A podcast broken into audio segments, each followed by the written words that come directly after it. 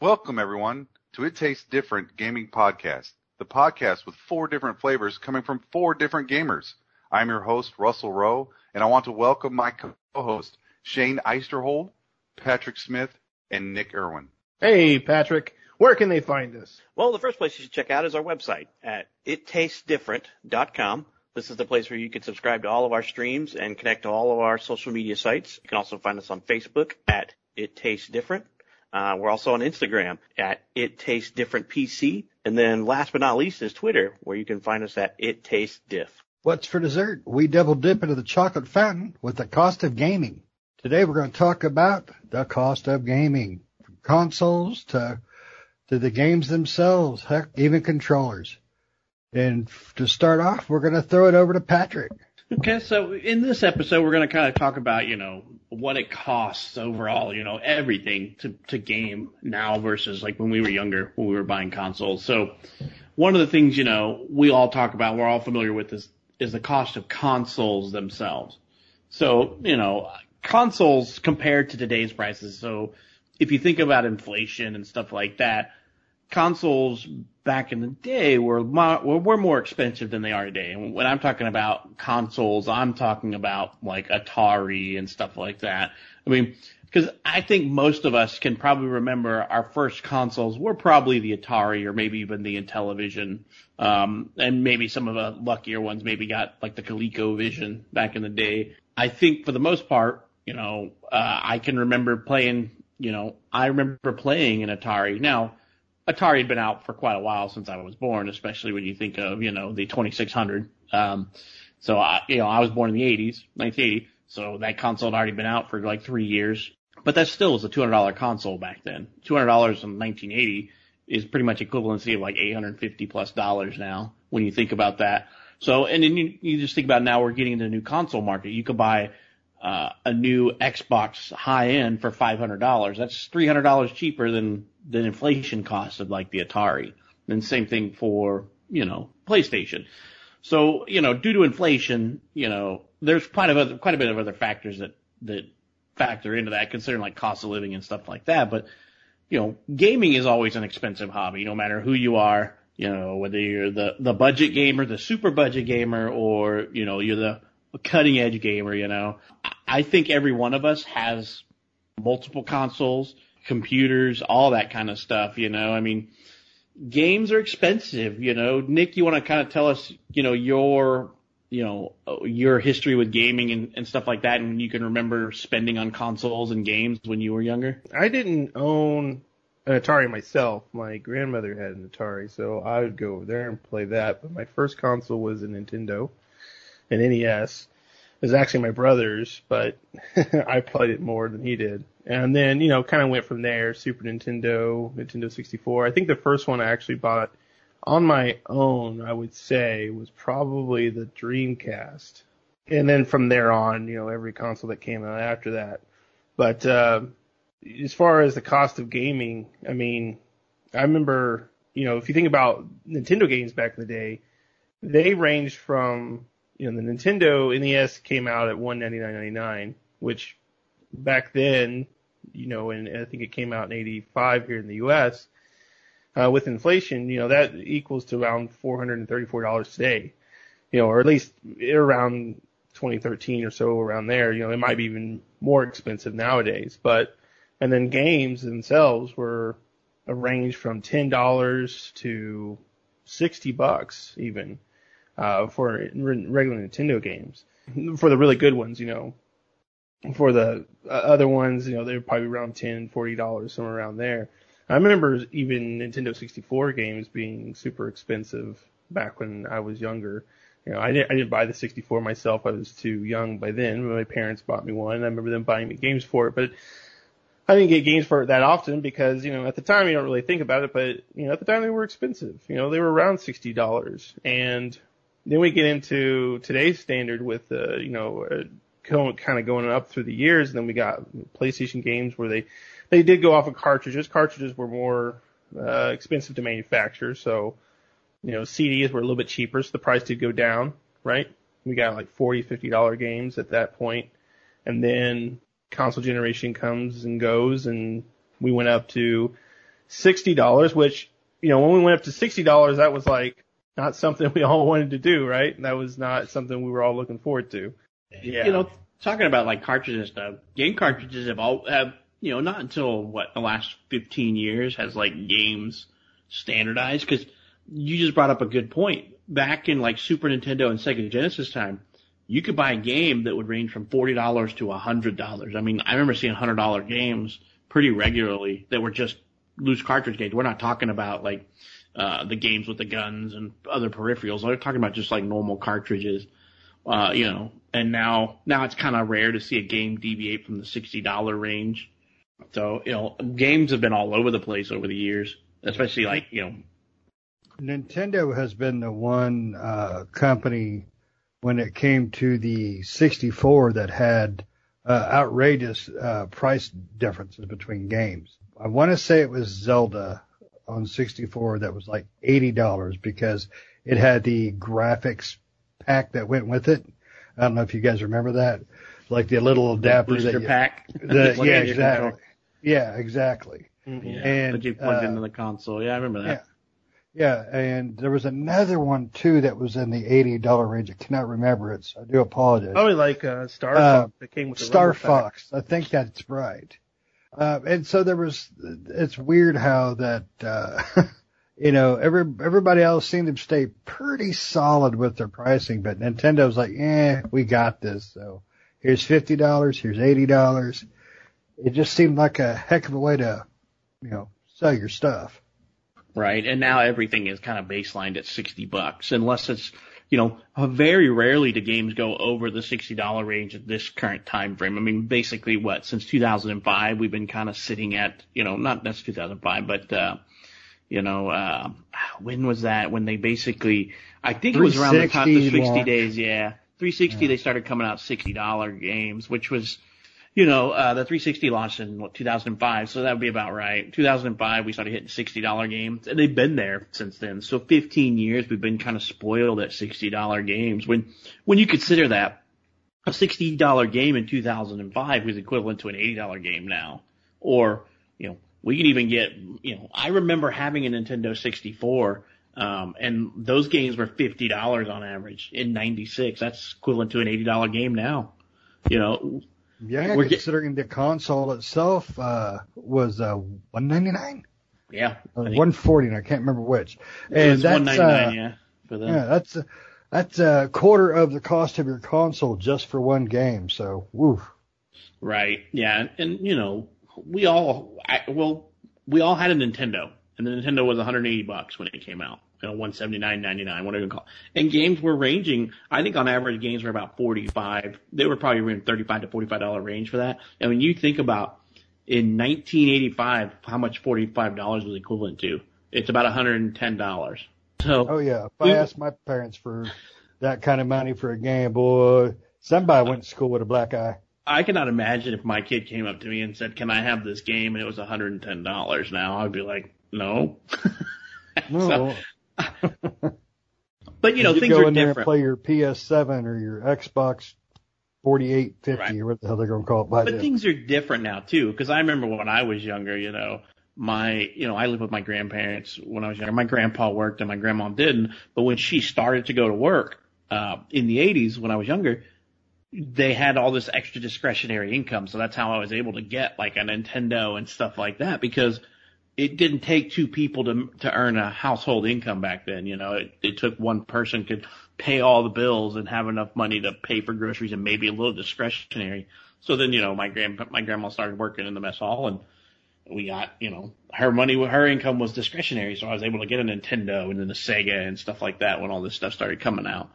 Um, but nowadays, I guess that kind of leads into why consoles aren't a thousand dollars now. It's probably because most of us would be like, I don't have a thousand dollar discretionary income to, to buy these and maybe the console market wouldn't be able to keep alive with it.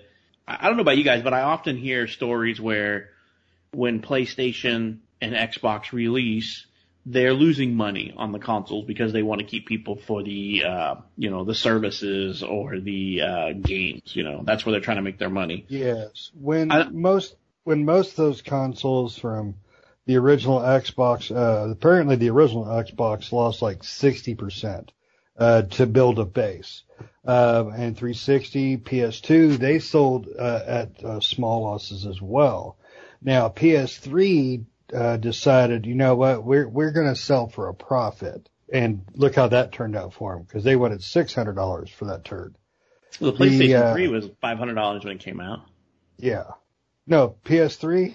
Yeah, 500 600. bucks. Well, the um, they had a six hundred dollar version, which is the one I I think I wanted. But the I remember the big black, uh, like, new piano one. consoles are definitely coming out uh, at a loss because there's no way they can be doing what they're doing at you know four ninety nine, three ninety nine. They just, I mean, I don't, I'm not a tech person, but I'm pretty sure that's uh, it's a lot more expensive than that. Well, I mean, just to put that in perspective, the Xbox One was a $500 console, and it's a Yeah. the Xbox Series X is a $500 console. So But you gotta connect. in seven years, we got yeah, in seven years we didn't get a price increase, you know. So on a console, now PlayStation 4 was hundred was hundred dollars cheaper than the Xbox Yes. One. So I mean, it was full, so it did get a price increase if you if you consider the disc versus disc version, a four dollar to a five hundred dollar console. So we did have a jump there, but hmm. it's not like it's an insurmountable jump, and we're talking seven years. I I I don't know. Gaming seems expensive, but when you contemplate how much gaming used to cost, it doesn't seem as bad. But you're also not considering the time as we've gone over the course of my lifetime, at least. You know, I'm, you know, from 1980 to now, we've gotten to the point to where it takes two people to earn enough money to run a household. Whereas when I was a kid, my grandma would, my grandpa would work and my grandma wouldn't, or my dad would work and my mom wouldn't. So we've come to a point in, in where inflation is, has outpaced the cost of living. So cost of living hasn't, the cost of living and the cost of salaries hasn't kept up with inflation. So I think that's probably why we see this huge discrepancy and disparity between what consoles cost back when we were kids versus what they cost now. Yeah. You know? it's uh it's definitely you know when you're single you know you're single it's you don't put as much contemplation into into those things when you come when it comes to your hobby but uh you know I've got a you know wife and two dang many kids and I love them to death but they eat into my gaming money you know Right. but it's it's you know it, it's definitely worth it in in the long run. But uh it, it, gaming is at that point where you know the prices are like man I'm, I'm gonna have to wait till it's on sale or I'm just gonna have to you know put it on layaway maybe you know. And I don't I've never been like that. It used to be when I you know first started working bought my own system man I bought all my own systems after that. You know the only system I didn't buy was the original Nintendo and the Atari you know got the Atari from a yard sale got the Nintendo for uh, Christmas me and uh, my brother and you know, but ever since then, you know, it's all on me, and it's it, it's hard having these kind of hobbies with uh with major expenses besides the hobby. Well, when I was a kid, we also only had one console in the household. That was everybody's. And nowadays, Shane, how many consoles do you have in your house? uh, know? three Xbox Ones, PS3, PS2, PS4. Nintendo. Well, let's just talk about like current consoles, you know, because yeah, we have. Oh. all- um, let's say the current current gen consoles. How many PlayStations do you have? Do you have just one? I just have the one PlayStation 4, and then Yep. I have a Xbox One, a One S, and a One X. And do you have a Switch? Got a Switch too. Yep. Yep. And Nick, how about you? How many consoles do you have of the current gen in your house? I have one PlayStation. I have uh, two Xboxes and two Switches. Right. And I have I have two Xboxes, uh, PS4, and a Switch myself. And then Russ, what do you what do you got? I just have an Xbox and PlayStation. I don't need all those other ones. Of course, I don't have any children either. So like the, the need for a Switch and my pretending that I have the Switch for the kids doesn't necessarily, you know, involve me. But I mean, although, I, although in truth and honesty, I have thought about buying a Switch. Um, um, Isabella has a Switch who, uh, for our listeners, is my uh, only and eldest daughter who is out of the house, but she loves Nintendo Switches, and I did purchase that for her gift for her. So, I mean, I guess you know, subconsciously, maybe I have, or not subconsciously, but uh, you know, just Can Daddy because, borrow it? yeah. yeah, I mean, if I need to at any time, but you know that I, I think I'll, I'll let Patrick finish his point, but I, I've got some thoughts too. But yeah, that's kind of where I was going with that. Is that you know when I was a kid at my grandma's house, we had we were lucky. We had two TVs. She had one in this like guest living room that we had in the secondary living room, and then one in the living room in the main living room. And the Nintendo was hooked up to that one. We didn't have. I always remember when we got a new console, the old one went away because I was sure Dad traded in or or something to get a new one because that's just how it worked. I remember begging to get a Game Boy uh, you know, and and my uh, my grandma and was like, well, you got a you got a Nintendo. Why do you need a game Nintendo Game Boy? And I'm like, so I can play it remotely, you know. And it was a big deal. It was like a ninety dollar little handheld thing back in the day when they had the old uh, uh, Milton Bradley little uh, monochrome screen games that were like the football and all that stuff, you know. Oh, yeah. They, they were equating it to that when it really wasn't like that. It was, you know, it was the handheld gaming console, but you know, we had one. I remember at any given time, I had a Nintendo, and then when I wanted a, a uh, Sega a Genesis, I didn't have a Nintendo. Because the Nintendo went bye bye to buy the Sega Genesis, and we became a Sega household at that point because I always had a Sega and then a Sega CD, and then I remember pooling all of my money together for what seemed like forever to buy me a Super Nintendo, and then I convinced my grandma to buy me a, a Nintendo 64 uh, I did not buy the original PlayStation. I didn't. I couldn't afford it. Um, you know, I could not afford an original uh, uh, PlayStation when I was a kid. I uh, that was three hundred dollars when I was when I was fifteen. And I'm like, I can't afford this. And so, you know, we got a two hundred dollar we got a two hundred dollar Nintendo sixty four instead because it was a little more affordable. You know, um, but I love my Nintendo sixty four. Um, Oh yeah.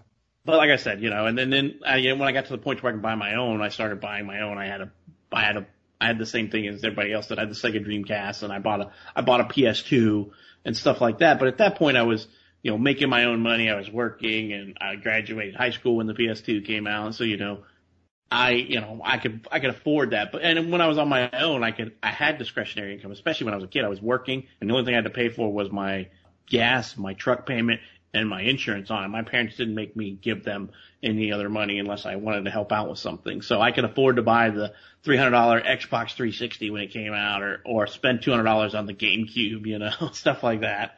Um, but you know, you think about it. So when we were a kid, let's say you wanted a, let's say you, your parents, you wanted a Nintendo.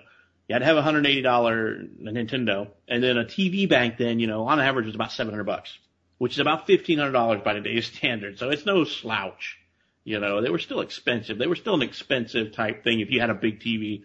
My grandma had like a big old floor model TV, you know, the big ones that sat on the floor and they didn't go on a stand or anything. It was, it was, gaming was compare, I, gaming in my opinion, now looking at all this information, was probably more expensive back then than it is today. It's obviously gotten cheaper and more affordable to the masses, but we also have a cost of living, um, as tipped in the other direction. You can't.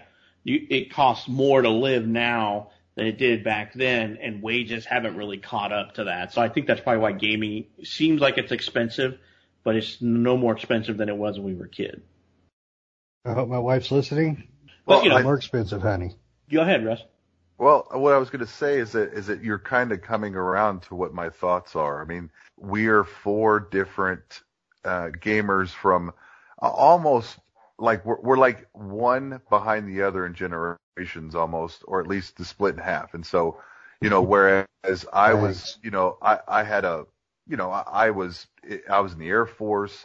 Uh, I had a pretty decent income. You know, the military paid for my house, so you know, or paid for my living. So, you know, in 2000, buying a PlayStation 2 was was nothing to me really. It wasn't that difficult. So, you know, from PlayStation to current consoles, minus the Dreamcast, uh, I owned at least one console of every single one since PlayStation. I owned a, I owned a PlayStation 1, I owned a Nintendo 64, I owned a PlayStation 2, GameCube, Xbox, Xbox 360, Wii, and so forth and so on. I I did not have a Wii U. I should not, I, I did, we didn't go to the Wii U. We stayed on the Wii. But, you know, so for that, what I've said, what, what I'll say about this is that I think gaming has become more accessible because of just because of society in itself. I mean, when you buy an Xbox Series X, when you buy the new Xbox, you are buying a full-blooded media center. You know, you're good, you could play all your shows on there. You, everything is going to be on that. So it's almost like it's turned into the cable box. You know, whereas you would spend, you know, what, eight hundred, nine hundred dollars in a month on cable.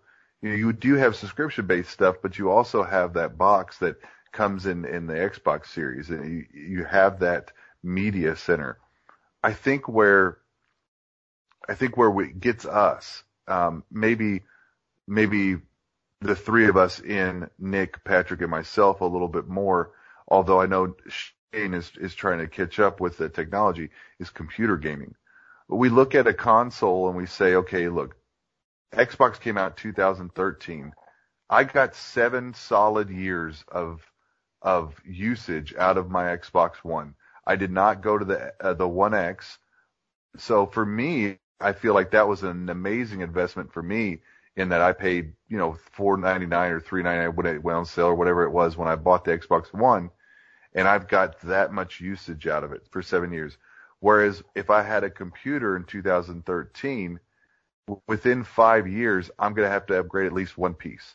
And then within seven years, I'm going to have to upgrade at least two or three pieces if I want to stay competitive with the games that are being released at the same time. So in comparison, I think the console gaming has kept it affordable for the everyday person, whereas the computer gaming, that I think is where the gap is happening. Whereas it might have been a little bit earlier, it was a little bit cheaper earlier, because like I, we remember times where we could get a, a hundred dollar graphics card that would last us three years, three or four years. Whereas now, if you get a hundred dollar graphics card, that's just gets you to through one game if you're lucky.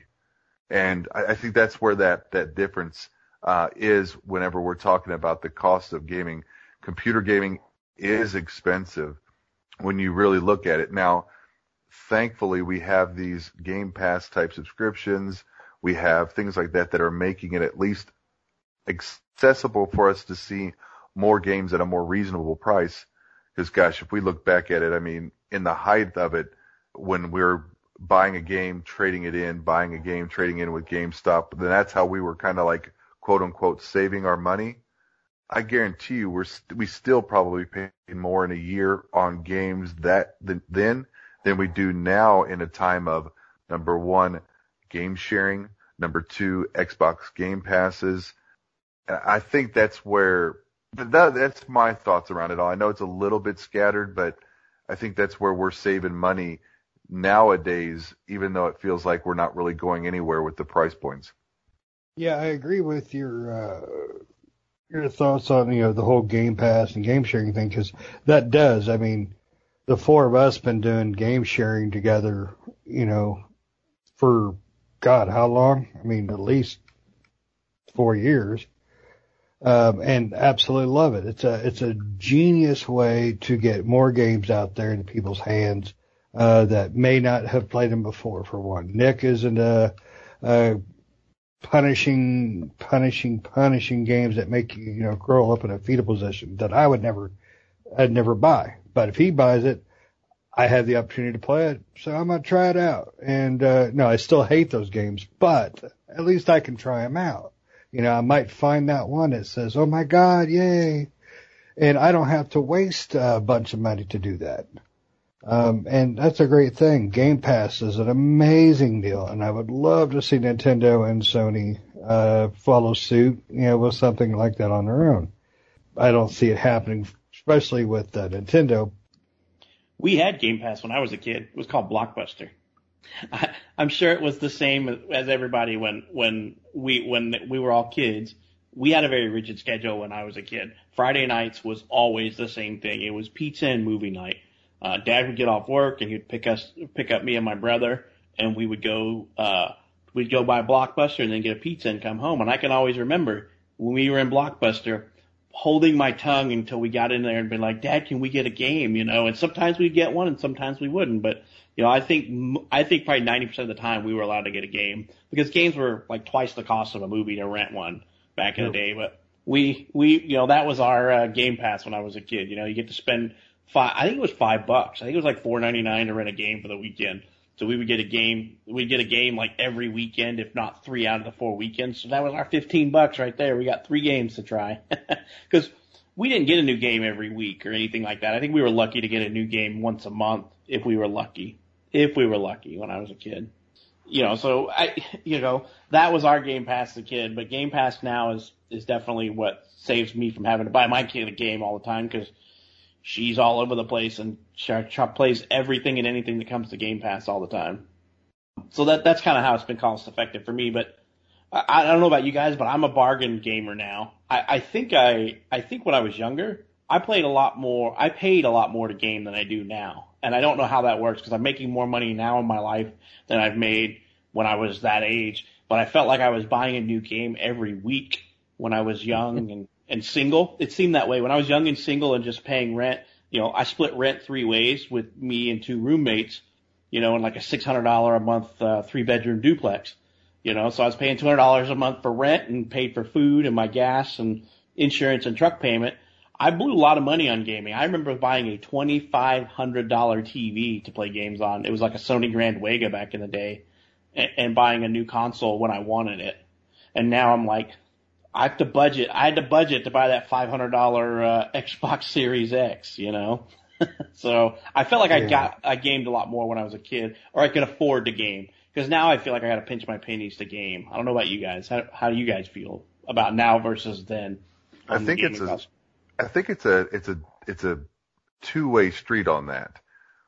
Also, while you were there paying for those sixty dollar games every paycheck or whatever, you get like one good game a month, or maybe two good games in a quarter or half a year, and then you realize, holy crap, I just spent like four hundred dollars on garbage games. And so, you know, I think that, that it's kind of like, you know, it, it's like a, a marriage or or when you meet women or something like that. It's like you know you get too many women that just aren't the same as your that what you're liking, and you end up kind of like uh, I think I'm going to stop dating for a while, or I'm going to stop you know doing whatever for a while because now you're like okay look if I'm going to spend sixty dollars this game better be Ghosts Ghost of Tsushima level. It better be that. If I'm going to spend sixty dollars of my hard-earned money and my, and put my time into it, it better be a good game because we've been we've been fried so many times or we've we've been you know lied to so many times on good games that we end up saying to ourselves, okay, look, if I'm going to spend sixty dollars, this better be a good game because I'm not getting tricked again. And I think now it's to the point where you know we don't feel like we're being tricked on a forty dollar game, but definitely on a sixty, and especially once it goes to seventy. When we get to seventy uh, price point, we're going to be very particular with what games we buy. Well, yeah, I don't know. And go ahead.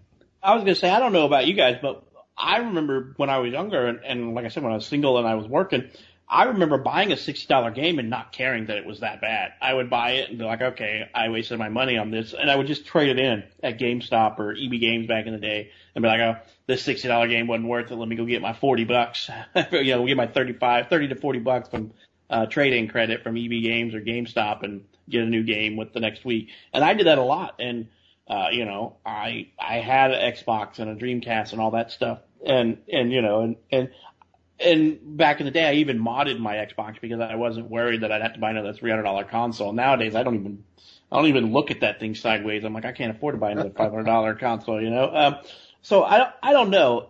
Part of it may be because life changed. Obviously, you know, now I have a household and a family and that I have to that I have to think about. But back in the day, it was just me for myself. But I still I make way more money now than I did as that age of a kid. But I I gamed like it was going out of style back then. I mean, I wouldn't. I I played WoW. I had a PC. I had a TV. I had a game. I had gaming consoles. I had new games all the time. And I remember playing WoW with all my friends and paying the $15 a month subscription and finding out a bunch of our friends had picked WoW back up and were on a different server. And I remember I remember dropping a ton of money so I could transfer my characters over to their their server they were on. You know, what character transfers were like 15 bucks, and if you wanted a faction transfer, it was another five. And I remember one time going, well, crap, my friends are over here, and I want to transfer these three characters. three characters, 20 bucks a pop. I basically paid for the game to transfer my three characters. You know, I wouldn't think twice about. It. I wouldn't even do that nowadays. I wouldn't even give it a second thought. I'm like, no, I'm not. I'll start something new if I was playing WoW still. So, you know, obviously times have changed and what I, my priorities in life have changed, but I still don't figure if I, I don't, I still don't think if I wanted to, I could buy a new game a week and get away with it financially. No, no, definitely not. But you know, one thing I'll go back to what Russ said. You said, uh, you know, drop sixty dollars. It's going to have to be Ghost of Tsushima quality, and I think that's one thing that you know the gamers should demand. If we're going to go to seventy dollars, we should expect seventy dollars worth, not uh, you know, not this uh, half finished garbage they you know, they shoot out to you and then they give you a patch that's bigger than the damn game. Uh, and then it's still broken. It's still garbage. Uh, for $70, I want, I want Ghost of Tsushima quality all day, every game. And, and that's my biggest problem with the quality of the games going up. It used to be, and I don't know if just because, you know, I couldn't afford to buy a new game after new game after new game, but, you know, when I bought a game on the Nintendo, it was a great game. I bought a new game on 64 or PlayStation or Sega. You know, it was a, it was a great game. But once, uh, once 360 PS3 got about halfway through the era and you started getting more, uh, downloadable games and more updated games, seems like the quality of the game has dropped. So I don't think $70 is, is right if we're not getting the same quality game that we've gotten before that was actually finished. I think another thing that comes into play too, and this is something that Russ said, is that, you know, back then, there was, you know, when games came out too, you know, I think back then when games came out, we got a good game that was worth your money, uh, you know, ever, ever so often, right? It wasn't like, I mean, nowadays it seems like there's always something around the corner that I want to play. Whereas back then it was like, you know, the Super Nintendo or Sega uh, Nintendo 64, it'd be like Mario 64 come out, and then a, a couple months later, or you know, or give or take, it'd be Wave Race 64, and that'd be maybe the next one you want. Or even on the PlayStation, you know, a Mega Man or a Castlevania or Metal Gear comes out, and then you know, it's not until what PlayStation 2 where Metal Gear 2 comes out, and then you know, so we had these gaps in time where these big games that were really wanted were spaced out pretty well. I think nowadays it's, you know, like I said, it's pretty much every single time we talk about it, you know, we've discussed this amongst ourselves of like, hey, you know, what's coming out soon? Uh, you know, not really anything. And then we like name off like five games and they're all coming out in the next like couple months or so. And the next thing you know, we're 60 uh, pop, you know, a piece uh, down the line for each of these games coming out, and then you know, because usually before during the summer was the the dead time, you know, where basically nothing would come out. Um, you, you would have a few scragglers here and there, and that was it. And then d- during the fall time was when all the games would come out around Christmas and things like that. And now it seems like even through the summer, we're getting games that we all want to play. And so I think that also affects our spending habits as far as that goes, you know, um, wanting to, buy, uh, having to buy more games. There's kind of a good and a bad of it. We have a good, you know, category of games to play, but now we don't have enough time to play them. Yeah, I agree with everything there. Right. I mean, I guess part of it, it like I said, part of that it does hold true, but I find that I game frugally now. I mean, I'm always waiting for the Steam sale. I'm always waiting for the the Epic Game Store sale or the PlayStation uh, PlayStation Store or even the Xbox game deals. I find myself always hounding those for deals. And the only time I ever purchase anything new is that, and when I say new, I mean sixty dollars is when it's just got amazing reviews or I'm so hyped about it or one of you guys picks it up and is like, it's a great game. And then I'm like, okay, I can spend my 60 bucks and do it. Even when a game's $40, um, you know, I, I find it hard to buy sometimes brand new because I'm usually waiting for that game to be 20 or 30. And that seems to be where my sweet spot is. 20 to $30 for a game is what I'll usually spend on something I really want. Like perfect example is Maneater. I don't know if you guys played it. Um, but that game came out, I think it was 40 $45 when it came out. It was a cheaper game and I wanted to play it. Looked pretty funny, looked pretty awesome. Um, I waited until it went on sale, even though it was still only a $40 game. I think I spent 30 on it or something like that. And it was a really good game. I felt it was worth the money that I spent for it. But I, I'm a very budget conscious gamer nowadays and I, you know, I pay $15 a month for Game Pass for me and I pay $15 a month for Game Pass for my kid. Um, actually, I think I pay hers to the 10 because she doesn't need the Ultimate. She doesn't have PC. So I spend 10 for hers and 15 for mine. You know, so I spend $25 a month on gaming automatically. And I don't have any MMOs that I pay subscriptions to or anything like that right now. So really my gaming expense is on average, uh, $25 a month. Uh, and back when I was a kid though, my gaming, back when I was younger, my gaming expenditures would very easily probably be $100 a month. Easy because I would spend $15 a month for WoW and then I was spending $15 a month to play Eve or Final Fantasy and I would keep both subscriptions running at the same time or whatever new game was going on. And then I'm always at GameStop or EB Games buying or transferring or, you know, buying and selling games. So I guarantee you I probably spent 30% of my discretion, 30% of my income on gaming when I was a kid. And now I bet I don't even spend 1% of my, my income on gaming. Yeah, but you got to remember though, you, you're gaming is still, and, and I think it's for all of us. I mean, that's why we're here right now is it, it's, it's a big part of who we are. But we also have put other things ahead of it. I mean, we put uh, our children, uh, even, you know, Russ, even though yours is, you know, grown up and moved out, you know, you still got to prioritize her over a game, you know, and we all do that. We all, you know, Nick don't even like his kids, but he gonna prioritize them. But yeah, I mean, it's, but it's, you know, it's because we've found things that are, that are important. We've created things that are important that we have to put over that. I put my home, my car, uh, my work, uh, my wife, my kids, uh, you know, before my gaming addictions. Don't get me wrong, if I could get rid of the wife and the kids and the dog and the cars, I would and just play the games. But you know, they'll kill me, so I keep them. But, you know, it's, it's what we've prioritized in our lives ahead of the games. And that's why, you know, you went from 30 to 40% to, to 1%. You know, Nick is still at 30% though. I will, you know, I made, I made the comment about that. You know, I will also admit though that I probably play more games now than I had when I was younger because of, of, uh, Game Pass and stuff like that. And like, humble bundles and Steam sales because I, you know, I, I don't know if it's because I'm more patient or like Nick said, there's just too much coming at us at any given time because there's plenty of times where I'm, I'm hyped about a game, but then I'm not hyped enough for $60 and I'll forget about it. And I won't notice it for a year or even two years sometimes later. And I see it on like a Steam sale or an Epic Game sale or, or Game Pass or something. And I'm like, oh, I gotta play that. So I, my library for Steam and, and Epic and, and even, uh, Origins, you know, the, the all hated Origins from EA. I still have a, I have a good sized library of games that I haven't played.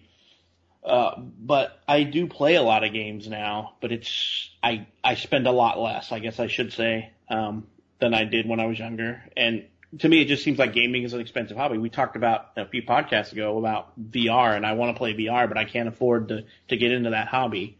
But, you know, I do feel I don't know about you guys. Do you feel you play more games now or or before? Nick, what do you, how do you feel? Do you think you play more games now or, or less than you did when you were younger? I uh, you know I, I don't know. I, I played a lot when I was a kid, so I would say probably if I were to really think about it, I'd probably say less now. And that's just because, you know, as a kid, the only priority I had was going to school, right? And doing my homework. Um, other than that, I was just gaming the entire time. You know, maybe play with friends and stuff, but a lot of my friends when I was younger were gamers too, so we just play video games as well. So, uh, you know, nowadays I do play a lot of games still, but I have other priorities. You know, I have kids, you know, like Shane said, kids, house, job, you know, those things that you have to do when you're an adult. Uh, so, you know, much of my free time does go toward gaming, you know, if I'm not doing something with the kids or, or work or whatever. Um, so I try to get as much gaming as I possibly can, but I think if I were really think about it, probably play less nowadays, just because of those factors than when I was younger. What about you, Shane? Uh, definitely play less. Um, before the marriage and kids and all of that, what I do, I went to work, I played games. That was my life. I was, you know, I was just content as could be. Uh, you know, that's not to say I, I'm bothered by my life. I, I love, you know, my wife and kids, but I don't play as much. Um, and even if, uh, even if I take just a day off, just, just to play a game and just relax, take some me time. I, I hey, well, since you're off, you got to do this, you got to do that. Uh, it sucks, but you know, it is what it is. And I really wouldn't change anything, uh, except for, you know, maybe get a few extra days off. Okay. So, and Russ, what about you? I mean, uh, I I play I play quite a bit less than I used to. I mean, uh, priorities have changed in life, and, and but you know, the, and not only that, but like I'm going to be honest, the quality of gaming to me has affected my gameplay. If there was more games that were more enjoyable to me, I may play more because I do have a little bit more time, but uh, I think priorities have altered that along with the gaming venue or the or the or the gaming atmosphere, whatever you want to do now. Uh, every every developer, every place is in for a quick buck.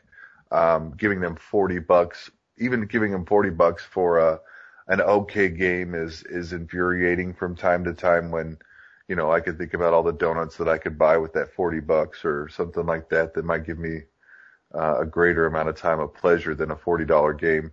Um, I kid, but like that's just my point though. Is that is that I think because of the way that the games have come around to being less thought out, less thoughtful. We we do have our our superstars from from time to time, but not near what we used to. I I mean, I just think of like just back in 1999. I mean, we're we're looking at a a, a time where technology was a third, a, a quarter, a, a one eighth of what we have now. And we had games in 1999 like uh, like Silent Hill, um, Siphon Filter, Counter Strike. Uh, Half Life was a year old at this point, I think. You know, like all those games had come out, and like we would lose a month, two months playing those games, and now we're like we we get a game done in a week. We're like, okay, never go back again. And so I think that those two things for myself play factors. The fact that the games aren't very thought out, and then obviously my priorities as I become a not as old of a man as Shane uh, change a little bit. Oh man. So, so I think there's probably a discrepancy in the way that I look at this than that you guys did. When I say play more, I mean like not necessarily time spent playing. I mean like playing titles. Like, do you think you play more titles now than you played back when you were younger? Because when I was younger, when I was a kid, when I was a kid or when I got old enough to buy my own games, uh, you know, and when I had my roommates, I, you know, I worked a job where I worked three 12 hour shifts and a six hour shift. So basically I would go in Friday at 6 p.m. and work till 6 a.m. and did the same thing on Saturday and Sunday, or, you know, Friday night, Saturday night, Sunday night, and then Monday I would go in at 6 p.m. and get off at midnight, and I wouldn't have to go back to work until Friday at 6. So I played, uh, you know, I played games, but I would buy that game and I would just play it to its fruition until it's finished, or I was enthralled in WoW, or I was enthralled in whatever the current MMO is at the time. So while I while I would buy a lot of games, I would play those four games for the for the month. I would play those four titles. Whereas like now I find that in a month I play a lot more titles. I may not play them to fruition, but because of the market and everything that's out there, you know, uh, you know, this month's a little bit different because Microsoft has that uh, achievement thing going on where you can do the Hall of Fame thing. I played a lot, but on average, I'm probably playing two to three different games a week because of Game Pass or because I got an Epic Game Sale or or Humble Humble Bundle or I bought like a package off of Xbox or PlayStation. So I'm probably playing in a given week three to four different games, not to their completion, but playing different titles. So that's what I kind of meant by playing more. I'm playing more different games, not more time spent gaming. Because I think I do think I don't play as much as I as I did when I was younger. Because like I said, I would basically when I was when I was a kid and I worked at the I worked for a trucking company, so I worked like I said three twelves and a six. I would get go in at 6 p.m., get off at 6 a.m., eat, shower, sleep for a few hours, play a little bit of games, and I would do that until until um, Monday night when I got off at midnight. And but then I would stay up and game until Friday. At you know, I would game until Friday at like noon, and then I would stop and I would sleep for six hours and and do rinse repeat kind of stuff. So with that, then then my answer is the same answer, but reversed. but reversed. and and how does that mean? Yes, I play a lot more titles now, but because the quality of games aren't what they used to be, not because I have more time or less time or anything like that. I think that that's where I'm ended up playing more titles because there's not as many titles that are really catching my focus. If we look over the last five years, you know, the only couple of titles that we truly go back to um, and kind of play a little bit on would be, you know, whatever MMO is is the MMO, and then something like Destiny or Siege, and you know, be like, oh, there's a new patch, there's a new DLC coming out, so let's give that a shot. Beyond that, we're playing something new uh, constantly. I mean, anything from Uno to Uncooked to to whatever the newest uh, multiplayer game is, you know, Avengers. You know, we had to give that a shot, you know, but yet again, again, there there was a game there that you have four white guys, four four white guys who love freaking uh, Marvel. We we all love Marvel. We all have our favorite characters. We all have our like that should be a shoe in to take our money for at least a couple of months. At least. But again, developers, producers, game makers, they fail us time and time again. I think that's why we are playing so many titles now versus, you know, when we were younger because you, like you said, you, you just said it kind of yourself, Patrick. You said, you know, I would buy, you know, I'd, I'd be playing WoW and I'd be, and then you'd be playing a console game and then you might have another like Eve or something in the background. So you had only three games that you were playing at that time. You were playing twice as much because they were solid, great games. Whereas now you're you're taking four games just to make up for the one game that you had in the past. Right. Nick, yeah, you got a point. Shane, Shane, what what about you? You know, what did, how do you feel on that on that topic? Well, I, I can say I still probably play. I play less, but I play more variety than I ever did growing up. Uh, I mean, I was uh, a platformer person for you know the longest time, and then I developed into RPGs at the uh, PlayStation One era.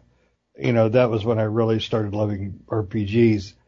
First person shooters I didn't really get into till the uh, Xbox, you know, came out. Halo, you know, got me hooked in on that. Uh, and now, you know, because of Game Pass and game sharing, I play more variety of games, but I still don't, I don't play the quantity uh, I used to play or the, or the time, amount of time that I used to play. But Russ is right though, the quality of games since 360 really, you know, PS3 era, about halfway through that has has really the quality has dwindled down in a lot of ways. Some games come out that are just so amazing, um, and then the vast majority of them are, are crap or unfinished. You know, look how excited we were for Anthem. Anthem. Uh, it should and could have been an amazing game, but it wasn't because it was half-assed by EA. Um, it was you know, just tossed out there. And that was EA it. bashing alert, EA bashing alert. Yep, and I'll do it every day because they suck. The uh, but then you get the quality games, um, Control, uh, Alan Wake, uh, you know, and I'm just knocking off some of you know the ones that I truly enjoyed, uh, Ghost of Tsushima. Uh, then you get those those rarities, those gems, and a pile of turds that just that just shine, that are amazing. But I don't get to play those very often. I mean, Russ is right. The, the I will quit more games now than I than I you know I complete because of quality and because I'm not going to pay a bunch of money to play crap. I'm not going to pay seventy dollars for a game unless I know that game is going to be solid. I mean, I'm going to get my every single penny out of.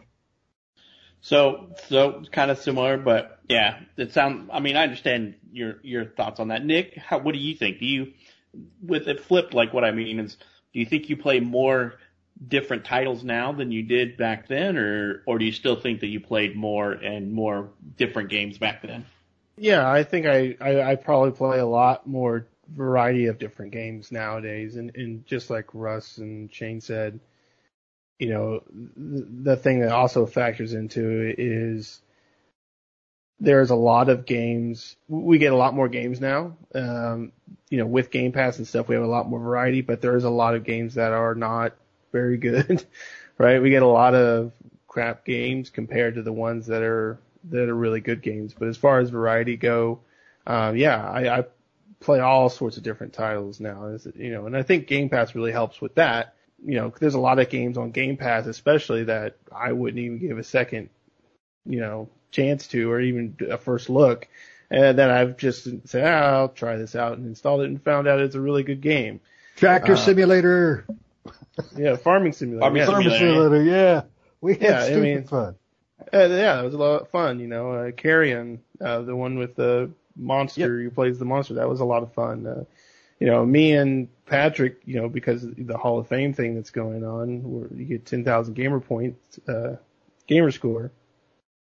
You know, we played a lot of games that we probably never would have played. Uh, uh, the Gardens Between Us, I think it was. Uh, that one, it's like a puzzle kind of reverse time game. And, you know, I, I beat that one recently and got all the gamer points and I know Patrick did too. And, and, and that wasn't like, it wasn't a, a super great game, but it was a pretty good, it was a pretty cool little puzzle game and it's not that long. So, uh, you know, I, I don't, I've seen that game's been on there on Game Pass forever and I probably would have never played it, but because of this I did because you can get easy achievements and playing through it I was like, hey, this, this kind of, this kind of fun and some of the puzzles kind of, you know, trip me up for a minute trying to figure out how to get through them, but, Right. um, yeah, I'd say I, I definitely play more variety nowadays than I, than I did back then. Yep. So so yeah, that that's pretty good. Yeah, I think that's that's the truth. I mean, the the time between like the big titles that we're used to playing is pretty sparse. I mean, can you think of a game? So upcoming for me is Cyberpunk. I don't have anything else on my radar that's like I'm buying brand new outside of Cyberpunk. And, and for me, I don't know about you guys, but for me, it's Cyberpunk. And before that, it was Ghost of Tsushima. So how long is the gap between that? There's months in between there before I, I'm buying something that's on release date. Yes, we bought Squadrons, uh, but that happens a, a lot to us where we get hyped about a game and then it just, it falls flat.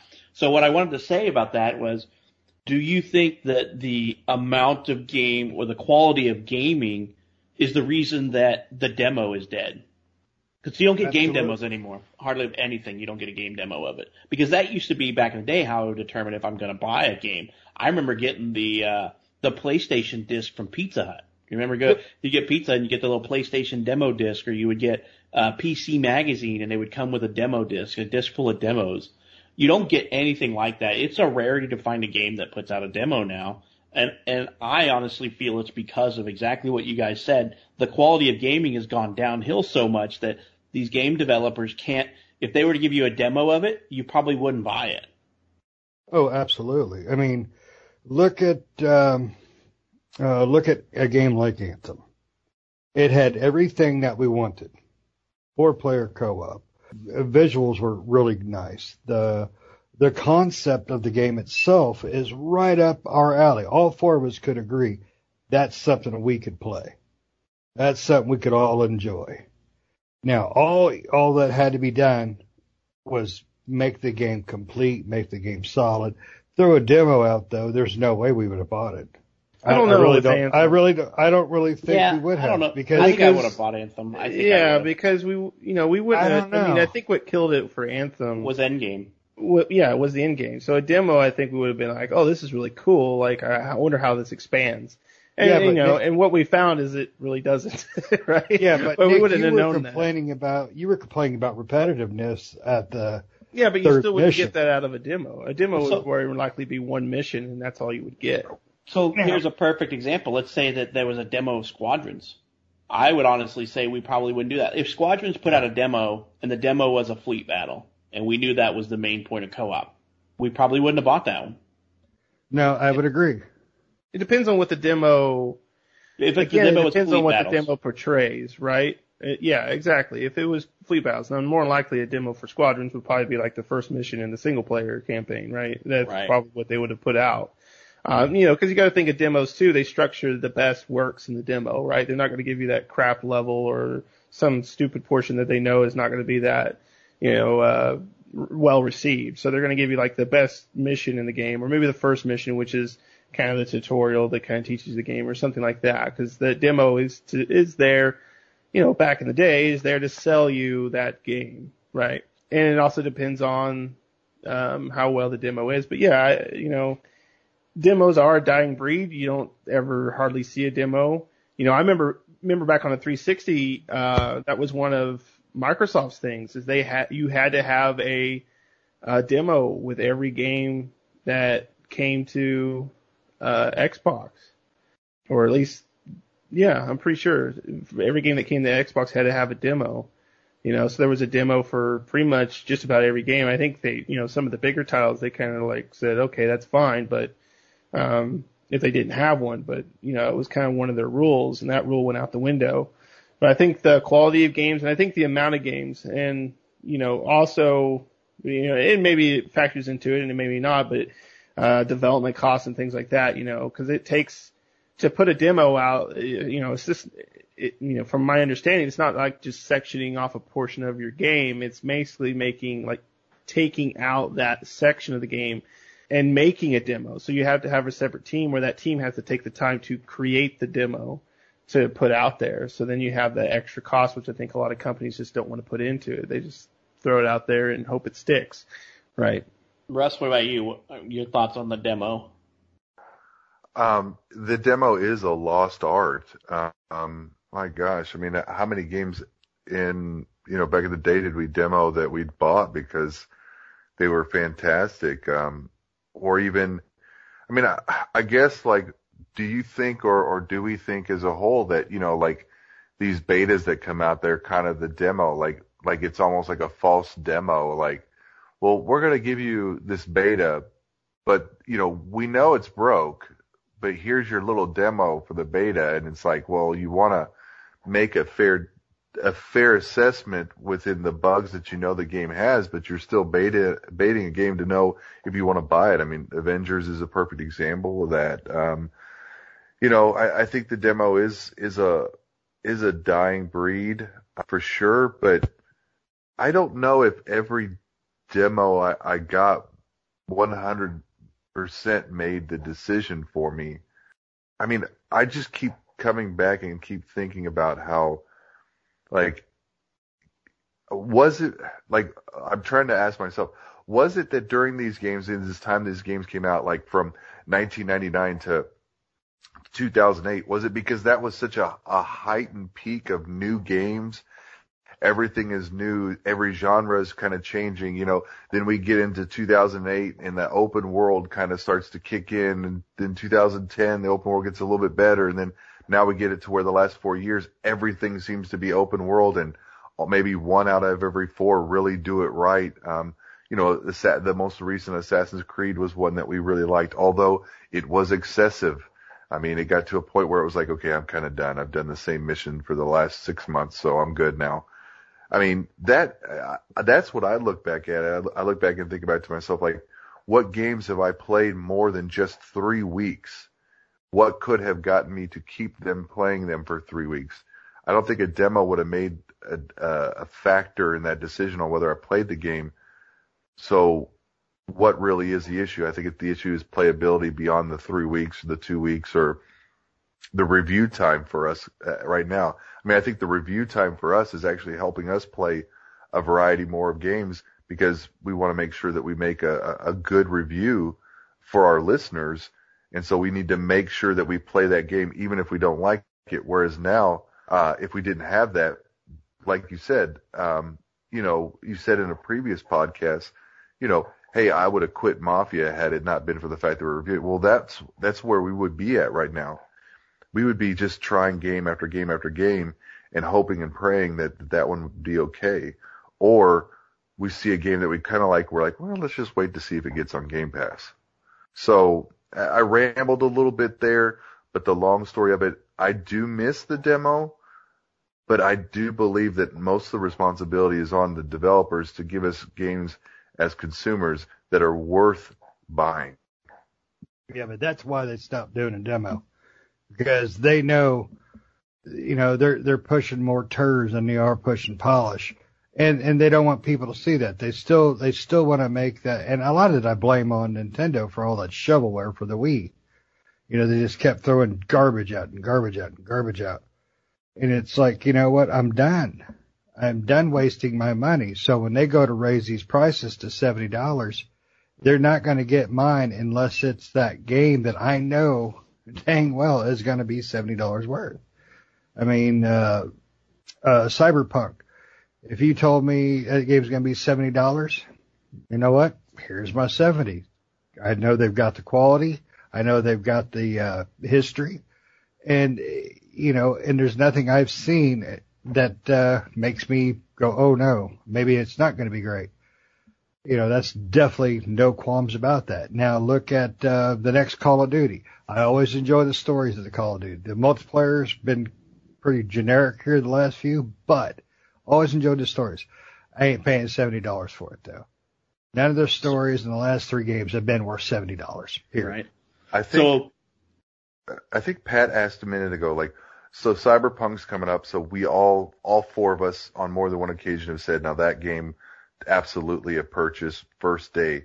You know, and then he said, well, what's the next one? You know, the only next one that I can think of remotely would be, you know, Assassin's Creed Valhalla. I mean, that would be, that would be it. And, and, you know, luckily those two are kind of close together, but then for the holiday season, that's, these games are coming out prior to the holiday season and that's what we have to look forward to. I can't think of anything else to look forward to. Well, you know what? Go ahead, Pat. Would you, Shane? Would you pay seventy dollars for Valhalla? No. Yeah, me neither. No, because Assassin's Creed uh, one, uh, Assassin's Creed really lost its way, in my opinion. I think they've, I think they've taken a road I don't like. I think two was their prime. I think three was great with testing new stuff but uh, I think they've taken it too far. I do not like the open world. Uh, mm-hmm. I'm sorry, I do I do not like the the vast amount of open world. I, I like, would yeah, I would say that I think Odyssey is their best one in my opinion. But and that's see, just, that's the thing. A lot of people love how they've transitioned from where they were at two and three to Odyssey. They love how that's how it became this um, slightly stealth action game to this open world uh, story-driven RPG, and that's really what it is now. Uh, Valhalla looks really interesting, but I'm gonna bet a dollar it's gonna suck. I really we'll do. I really, I really think the Valhalla is gonna blow chunks. Well, I, th- I think there's too much writing on it, and I think they're gonna, I think they're gonna blow. I will really tell you do. this though, the Assassin's Creed games aren't day one buys for me. They have not been ever. Mm-hmm. Um, because they are very generic. You know, I will say Odyssey was my favorite, but Odyssey was also one of the ones I bought in the complete edition type packaging. Um, I didn't buy it as a day one game, and I will probably not, unless I'm extremely bored. Now, I will say this. I do impulse buy on games when I'm bored. so if it's a weekend and I have nothing to do and I'm looking at my game list going, I don't want to play any of these, I will buy impulse buys. And Valhalla is going to be out around the holiday season. If I'm off work and I'm bored, I may do that one, but I'm hoping Cyberpunk will fill my time, um, you know, with that. But, you know, we kind of got off on the tangent there. Uh, back to the demo thing. I think demos are gone. You know, I very rarely see a game on Steam that has a demo. Most of the time now they want you to pay for a demo. When I say pay for a demo, they're like, pay this discounted price for early access, and and I hate that to no end um, because it just drives me nuts. But I think demos are gone for one of two reasons. You know, obviously because publishers are not publishers are not in love with what they're putting out anymore. And the second is is that when we had demos, media on games wasn't as easily accessible as it is now. Because I remember being a kid, your gaming information, you know, nobody's going to sit around a 56k modem waiting to download a video of a gameplay trailer, you know, or a picture. Uh, so you had access. Gaming media was basically restricted to like commercials on TV and magazines, and so you had to get those demo discs to to play. But I still remember downloading demos from the internet. You know, just take all day or or, or all night or something like that. But I do think that that games are getting away from that because a perfect example is we all have hated on the Avengers game to no end, but we gave it a chance. They they had the opportunity to change our minds. Like we were anti Avengers and they came out with the open beta and we're like, here's your chance to find out if we really have to buy this game. If it's just the best game around, we're gonna cave and buy it. All four of us came away with, it's okay. I don't, it's, I, I, I don't have to have this game. And it's a game I think we'll end up picking up at a few months down the road $20. when its prices drop and they've got some content for it. Because it's not a terrible game. It's just not, it's not a $60 game. It's a game of service that I'm paying too damn much money for upfront. So, so yeah, I think that's what the game demos are gone. Um, but you know, we're creeping into the we're creeping into the market where a bunch of um, developers, which you know, we're our our favorite to our favorite that we hate, EA, is stepping out with seventy dollar games. You know, a bunch of them are trying it, but I think EA was the first to say, "Hey, this game's going to be seventy bucks." Well, that's because it's EA and they're nothing but uh, a blood sucking company that does not care about the medium of uh, video games anymore. Right. It's- you know, It's disgusting. But yeah, so I mean, demos have gone the wayside to uh, early access, and then and now I, I feel though nowadays I feel the way that game companies deal with that when you start talking about demos, they're like, well, we have open betas, but but that to me is a is a problem in itself. You're saying if I want to try your game, I have to make myself available between this window of time to try your game when you're stress testing it. Not know, to mention they say you have to pre-order it to get into the damn beta.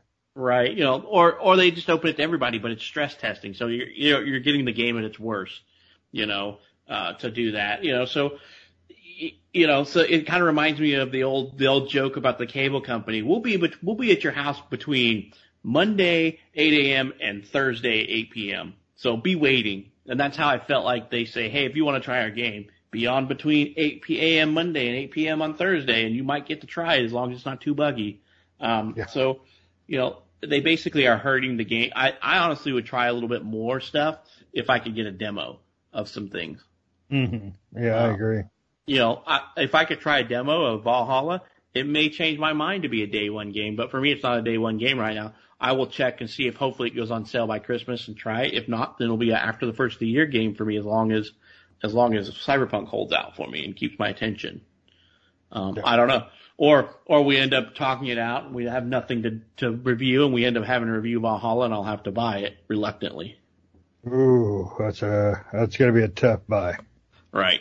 Um, so, you know, gaming is expensive and, and, and, you know, talking amongst you guys, I, I do feel that we've come into a point where games are getting, it, it is becoming a lot of shovelware. It's just like, what can I put out that'll net me $5, you know, that'll net me $20 or something like that. We have a lot of that. It seems like nowadays indie game makers are basically the way to go. They put out a lot of cool stuff that's around 20 to $30 and you get lots of really cool titles, you know, I mean, Yeah. So they seem to be the guys to go after and they're the cheaper. So if they can put out these great games and great concepts for $30, what are these companies like EA doing to where they can't make it and they need $70 a game? Is there really that much more development time into, into Call of Duty that it needs to be $70 versus these, these awesome games that cost $40? Yeah, it's uh, it's down to the greed factor. It and it breaks my heart to see EA, Activision, you know, those companies that own amazing studios, amazing, and they just they they burn them. They they they ruin their reputations by being greedy and pushing out crap that ain't done and ready, uh, rake, raking prices up.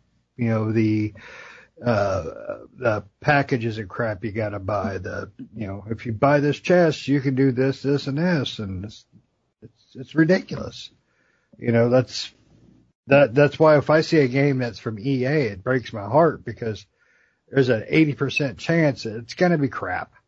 It really is. Riddled with microtransactions. riddled, it, riddled with microtransactions in my crap. All right. So, I mean, so the cost of gaming, I guess, is is a, is always a subjective thing. It's the cost to one person is not there, but it's it is for another person. You know, I'm a very big bargain gamer, but I also play I play just about everything under the sun, not as much as Nick does. Nick plays everything. If it says video game, Nick has played it or is going to play it. um, yeah, there ain't nothing he ain't gonna touch. Right. You know, but I, I, have standards. They're just a little bit higher than Nick. But but I'm also a bargain gamer. I think Nick probably buys a lot more newer titles than I do, and, and I I can wait um, because I mean, especially you know especially having kids that play as much games as Nick's do, they, he's buying a lot more newer stuff than I am, and and you guys are a lot big, uh, more of like a Nintendo fan than I am. I still haven't bought bought the new Mario Sunshine, the remake. You know. Oh. Yeah, that one you can hold off on. I'm not gonna lie. but you know, after so March. yeah, supposedly it's going away after March. But uh, Uh, I'll sell you mine. but like I said, you know, I guess it's subjective in whatever way you want to look at it. I mean, if we consider what I spent then versus what I spend now, it's it's less, and it just seems like I have less to show for what I spend money on and game on. Well, it's Uh, hard not to. Uh, it, it's hard not to be uh, tighter with your money now because uh, of all the crap that could be out. You know that that you could be buying instead of a quality game because they push so much garbage out anymore. It, it, you got to be frugal. You got to wait also- and let people get their get their thoughts out of there so you can go. All right, well, 400 people said this game sucks, but well, then I'm not getting it. Well, I'd also admit too, one thing is different now than was in the past was, um, you know, I don't trade in games anymore. I buy digital on most Digital. everything. So, so I guess I don't get to play, I don't get to play, I don't get to buy as much because I don't have that opportunity anymore. I don't, you know, I don't go pick up a game and play it for a week or two and then trade it in for half of what I paid for it. So I have, you know, so that that sixty dollar game really costs me thirty as I buy into another one, and then I Mhm. put another thirty with that, and I buy this new game, and then I I trade it back in for thirty dollars in stored credit. You know that that cycle of you know investing thirty dollars in a game really is what it is because you're, but you know you don't have anything to show for it. You're losing thirty dollars a week. Whereas now I have a library of games because they're all digital. Um, PlayStation is the only thing I don't really do that on. PC is almost all digital anymore for me with Steam and Origin and and Epic, and then Microsoft Store just makes it too hard to go. That game is twenty dollars on on the on the Xbox Store, and it's still forty dollars if I go to GameStop or fifty dollars if I go to GameStop. So, I guess Yeah, well, it is sense- GameStop. Right. And I guess it is in a sense that I, I probably, you know, I'd have to look, take a lo- long, hard look at what I spend versus what I used to spend. Cause now when I buy a $60 game, I can't trade it in. So really I spent $60 on that game rather than the $30 to trade in and new cash. So, so I guess, like I said, it's subjective to anybody, you know. To me, gaming is still worth it, even as much as I spend or as little as I spend now. I mean, I, I will admit, I pre-ordered a new Xbox, and if I could have gotten a hold of a PlayStation, I would have pre-ordered one of those as well. Same here. Um, you Ditto. know, so you know, it's just we couldn't get a hold of one. Um, but like I said, I it's subjective. I do like video games, new and old. I I still like going into like Game World and, and uh, by Shane's house to go look at some of the old stuff. I don't spend as much money or hardly any money, but I still like to go in there and just peruse and and and have lots of memories of games that I used to play. you know, so it's subjective. So, do you guys have anything else you want to add on the topic of like the cost of gaming on a subject that you want to bring out, or maybe something else you want to touch on? I think we pretty much hit everything that makes us upset. I mean, the uh, eh, I just want to see the quality for the price.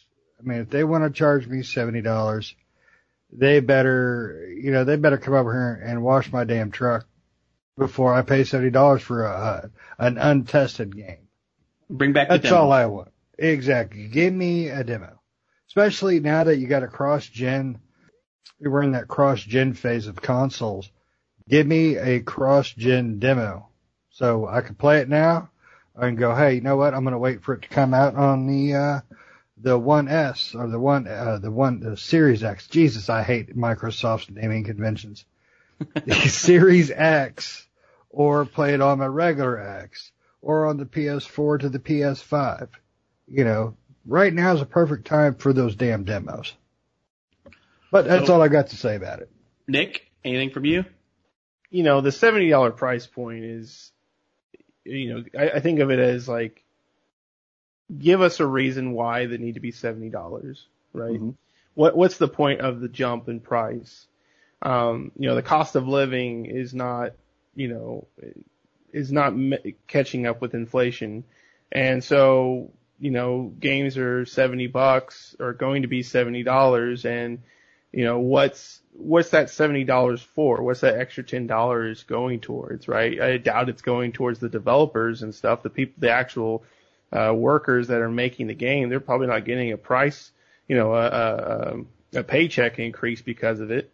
So what's that extra ten dollars? And, and when you really think about it, more than likely it's just greed, right? They they figure with a new generation they can get away with jumping the price up, and that's just what they're going to do you know, and really gamers need to, you know, if they don't like it, they need to show that with their with their wallets, you know, with with not buying these games. But what's going to happen is more than likely they're going to go out and they're going to buy these seventy dollar games, and it's going to become the normal uh, price for most games, you know, and and that's just how it's going to be. But then you got to think of as well as where's the limit, right? Where does that stop?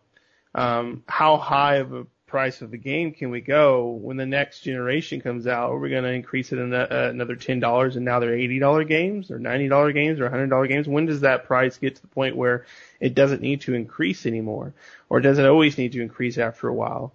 You know, and again, why does it need to increase? Um, you know, these developers, it's not like they have to go out and buy new hardware because the next generation's coming out. I'm sure they've already had this hardware and stuff that can, you know, they already have dev kits and things. They don't need to, it's not like they're in, you know, oh, we need this money to invest and invest in what?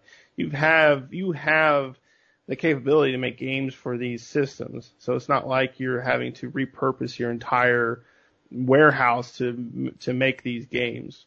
Right. So, you know, it's understandable when they went from cartridges to CDs, right?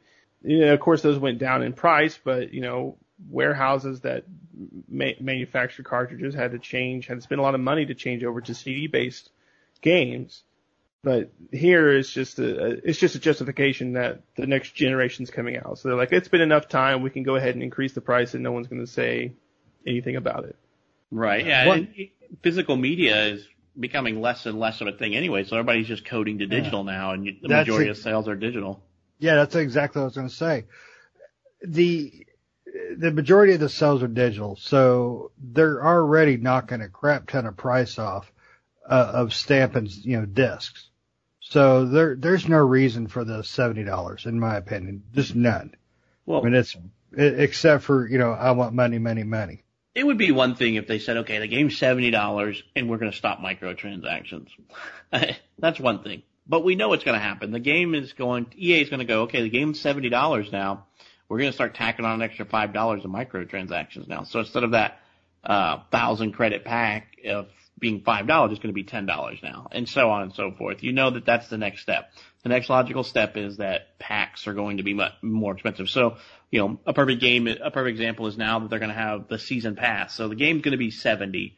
The season pass used to be 20 bucks and now it's going to be 30 or 40 dollars for the season pass instead of the 20 dollars that it used to be. So it, it's, it's just a slippery slope. And, you know, I'm all for if prices need to go up, they need to go up. I mean, obviously we've been sitting at $60 games for the last 15 years. Um, something's got to give, but in those 15 years, it's not like game prices have been stagnant they've done microtransactions. They've started pumping out, uh, you know, two dollar DLCs for fifteen to twenty dollars. You know, it's not like they're they're stuck at sixty dollars. They've been they've been figuring out ways to make more money with that by DLCs and microtransactions and cosmetic gear and and digital much more digital transactions. Um, so they're making their money. It's not like we've been at sixty dollars for fifteen years. Yes, the game's been at 50, at sixty dollars for fifteen years, but companies find more and more ways to make money out of that game. So instead of that game just being sixty dollars, it's now $60 plus $20 for the year one pass and then another $20 for the year two pass. And if you didn't do year one, we'll bundle it together for 30 so we can still make more, so we can still make money on that year one pass that we didn't really do anything with. You know, so the, it's not like they weren't making any more money in those 15 years. They found uh, unique and different ways to make money. Uh, so we'll see what happens. We'll see how many people jump on the $70 bandwagon, but $70 is just going to make me more apt to be way more judgmental on games, especially if I can't demo them. Uh, because I've found more and more times that watching gameplay videos doesn't do it for me because I think, wow, that looks cool. Because I thought that when I watched Squadrons game, I'm like, oh, that looks cool for forty dollars, and then you know, we reviewed it, and I'm like, I wish I got my forty dollars back.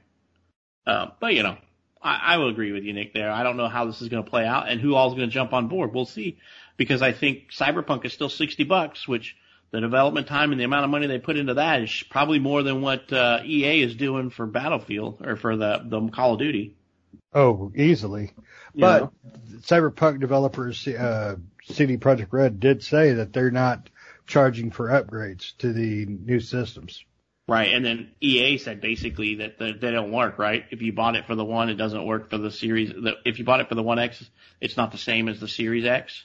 Yep, because EA said, I'm going to stick my finger in your butt and get all your money because Right. I hate people.